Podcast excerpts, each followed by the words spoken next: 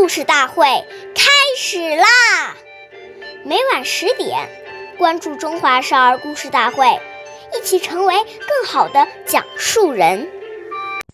话说多不如少，唯其实，勿忘巧。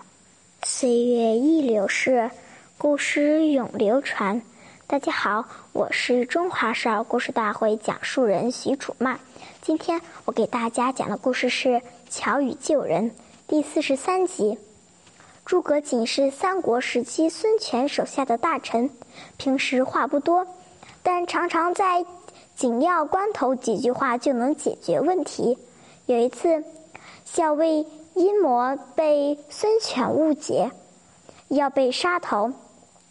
众人都向孙权求情，只有诸葛瑾一言不发。孙权问：“为什么子玉不说话？”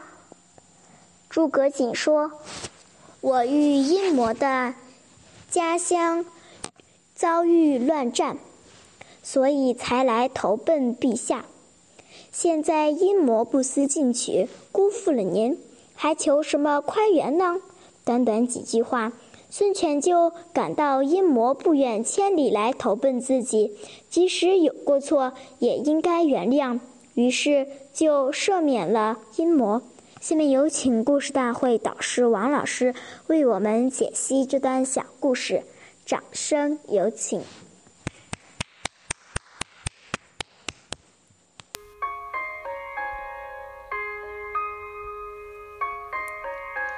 所谓言多必失，如果你滔滔不绝，很多话还没有思考清楚就说出去了，结果就收不回来了。谚语：是非只为多开口，烦恼皆因强出头。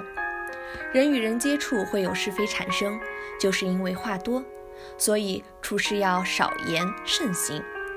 在讲话之前，我们首先要想一想，讲这句话自己能不能够做到，能不能对这个话负责。